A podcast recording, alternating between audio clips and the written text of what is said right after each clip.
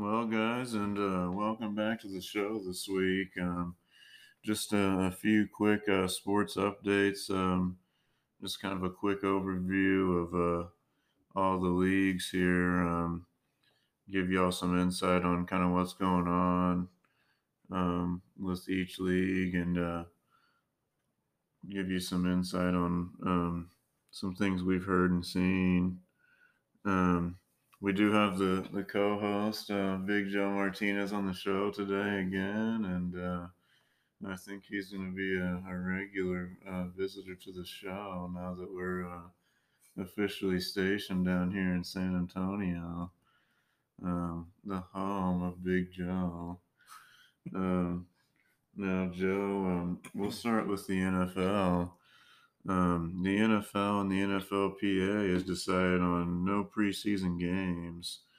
Um, I think that's going to be pretty rough for the guys, um, especially how they didn't get much of an off season, and uh, you know all the rookies really didn't get to go to those uh, spring camps, summer camps too much. Um, I thought the uh, preseason would be a little more pivotal this year. Um, so guys could get a little more PT, and I thought we'd see a little more of the starters. Um, the other thing that I had of note was uh, the Jamal Adams trade um, to Seattle, and then his beef with Le'Veon Bell. Um, what have you uh, heard and seen from the uh, NFL realms, Joe? Uh, well, you know, obviously the beef. I kind of agree with uh, Jamal Adams on this. You know, uh, Le'Veon kind of diva. and you know, most of us know that, especially from his time in Pittsburgh. I mean, mm-hmm. he he really has no say in how another man does his business, especially when he left for pretty much the exact same reasons. You know, you're ultimately here to win a championship. And what I also saw um, Adam Schefter say and actually report was that Jamal Adams was just straightforward with the Seahawks organization that yes, he'll play with them for this one year, but it's not a guarantee that he'll be back. That he still wants to test the free agency and get his money when it's due, and I mean rightfully so. And with that being said, I I ultimately think Seattle lost this trade, and the Jets. I mean, it's really the Jets' trade to lose at this point. It just really depends on how the drafting is going to be the for after this upcoming season. Yeah. Um, we've had you know multiple players uh, throughout this week. Uh, a lot of Patriot guys, a lot of guys on defense saying um, they aren't going to play this season because they don't feel safe. Uh, Marqise Lee said he's going to be out for the Patriots. Um, then uh, we just saw the uh, Stafford for the Lions was the first real big name that's stepping out. Um, has, has there been anyone else that you have heard about? Uh, no, that was kind of a breaking news. He was put on the NFL's uh, COVID reserve list. So if I'm assuming he's possibly opting out. I mean, he does have a you know wife and children, just like most of them. Or maybe he was exposed to it. Maybe has a positive, and they're kind of keeping that information confidential and trying to avoid a whole Ezekiel Elliott thing where he was Zeke was firing at the Cowboys for leaking his information and whatnot. I mean, it's kind of a, if you think about it, it's a real delicate situation right now where a lot of players don't want to be part of that statistic, and you know, people in general might not want that.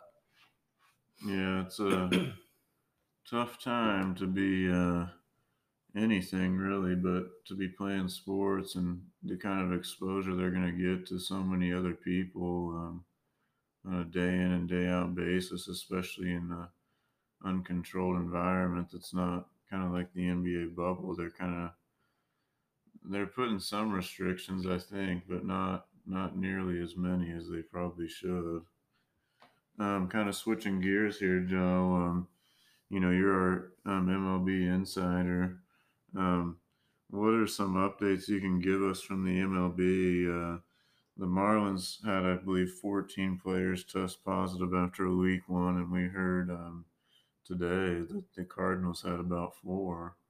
Um, there's been some sporadic ones here and there, but what what have you heard and seen from the MLB?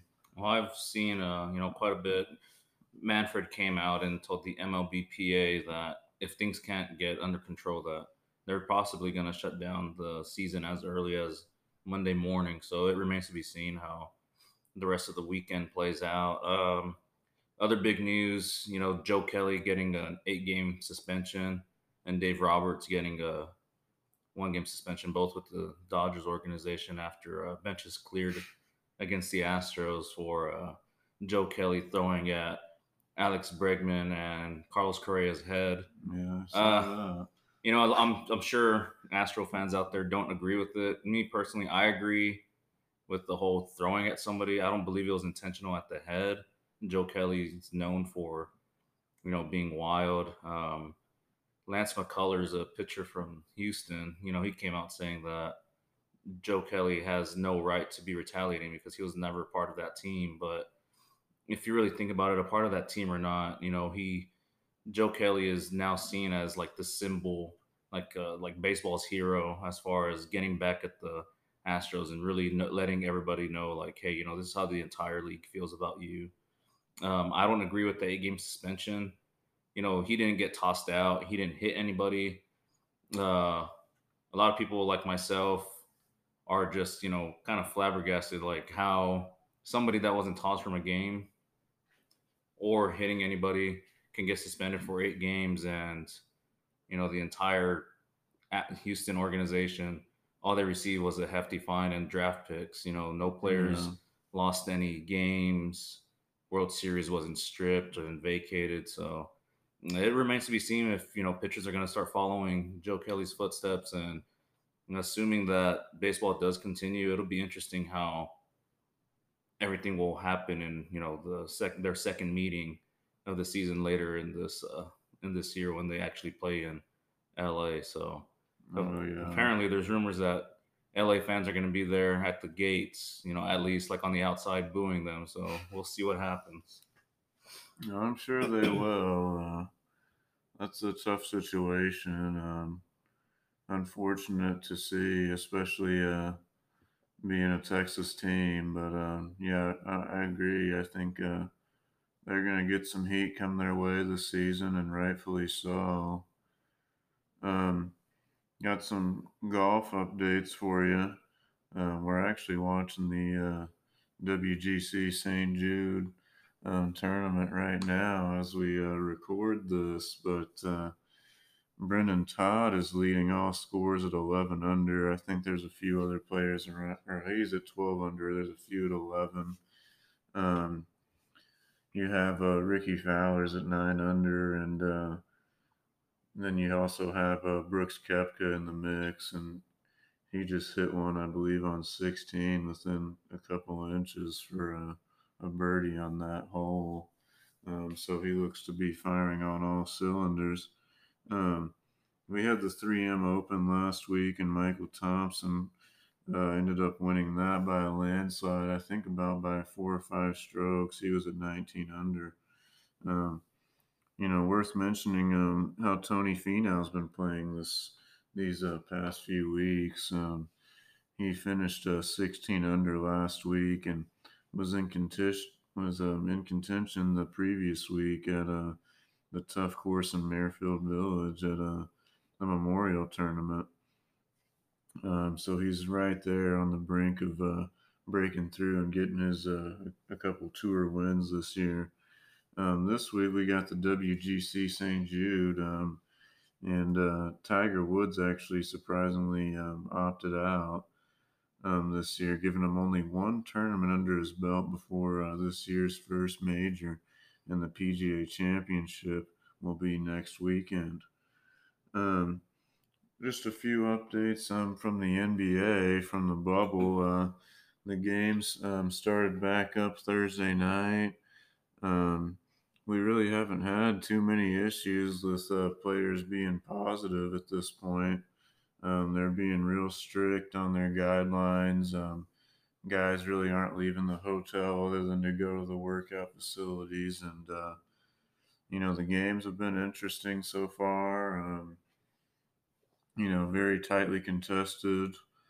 Um, the holographic fans has been um, looks like they're playing 2K out there actually. Interesting to say the least. Yeah, and uh, you know, being able to hear the the squeaking of the shoes and the guys talking on defense and the bench and the referees has been uh, definitely a different experience for us. But uh, it's it's going to be a, um, a tough race here for some of these teams, especially out west. There's only you know a game or less between I think four through um, 12 over there.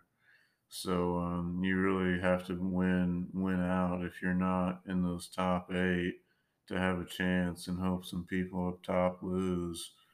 Um, so if you're looking for some uh, good competitive stuff to watch, these games are going to be um, very highly anticipated, and um, these guys are going to be. It's a playoff atmosphere at this point for these teams um, in order to get in and have a chance to make the playoffs, which every team wants to do.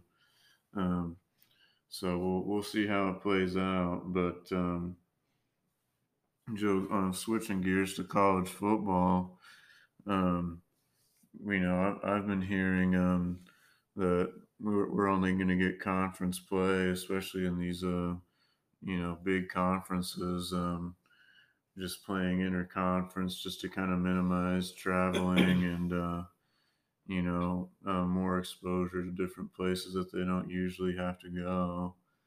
Um, what are your thoughts on what they might do moving forward? I um, you know interesting interesting topic. Honestly, uh, I don't believe any type of football will actually be played. You know, at the professional level or possibly even college, honestly. Um, I think mostly because travel is going to be much like in the major leagues, you know, mm-hmm. flying by bus. There's just going to be too much exposure. I think really college football hangs in the balances of how the MLB does everything. And same kind of same thing for the NFL. I know athletic directors and players at you know pro and college level are you know they have a lot of concern for their own safety. They feel like uh, they're not being protected as much as they should. Mm-hmm. Um, I know, you know, conference play is going to be big.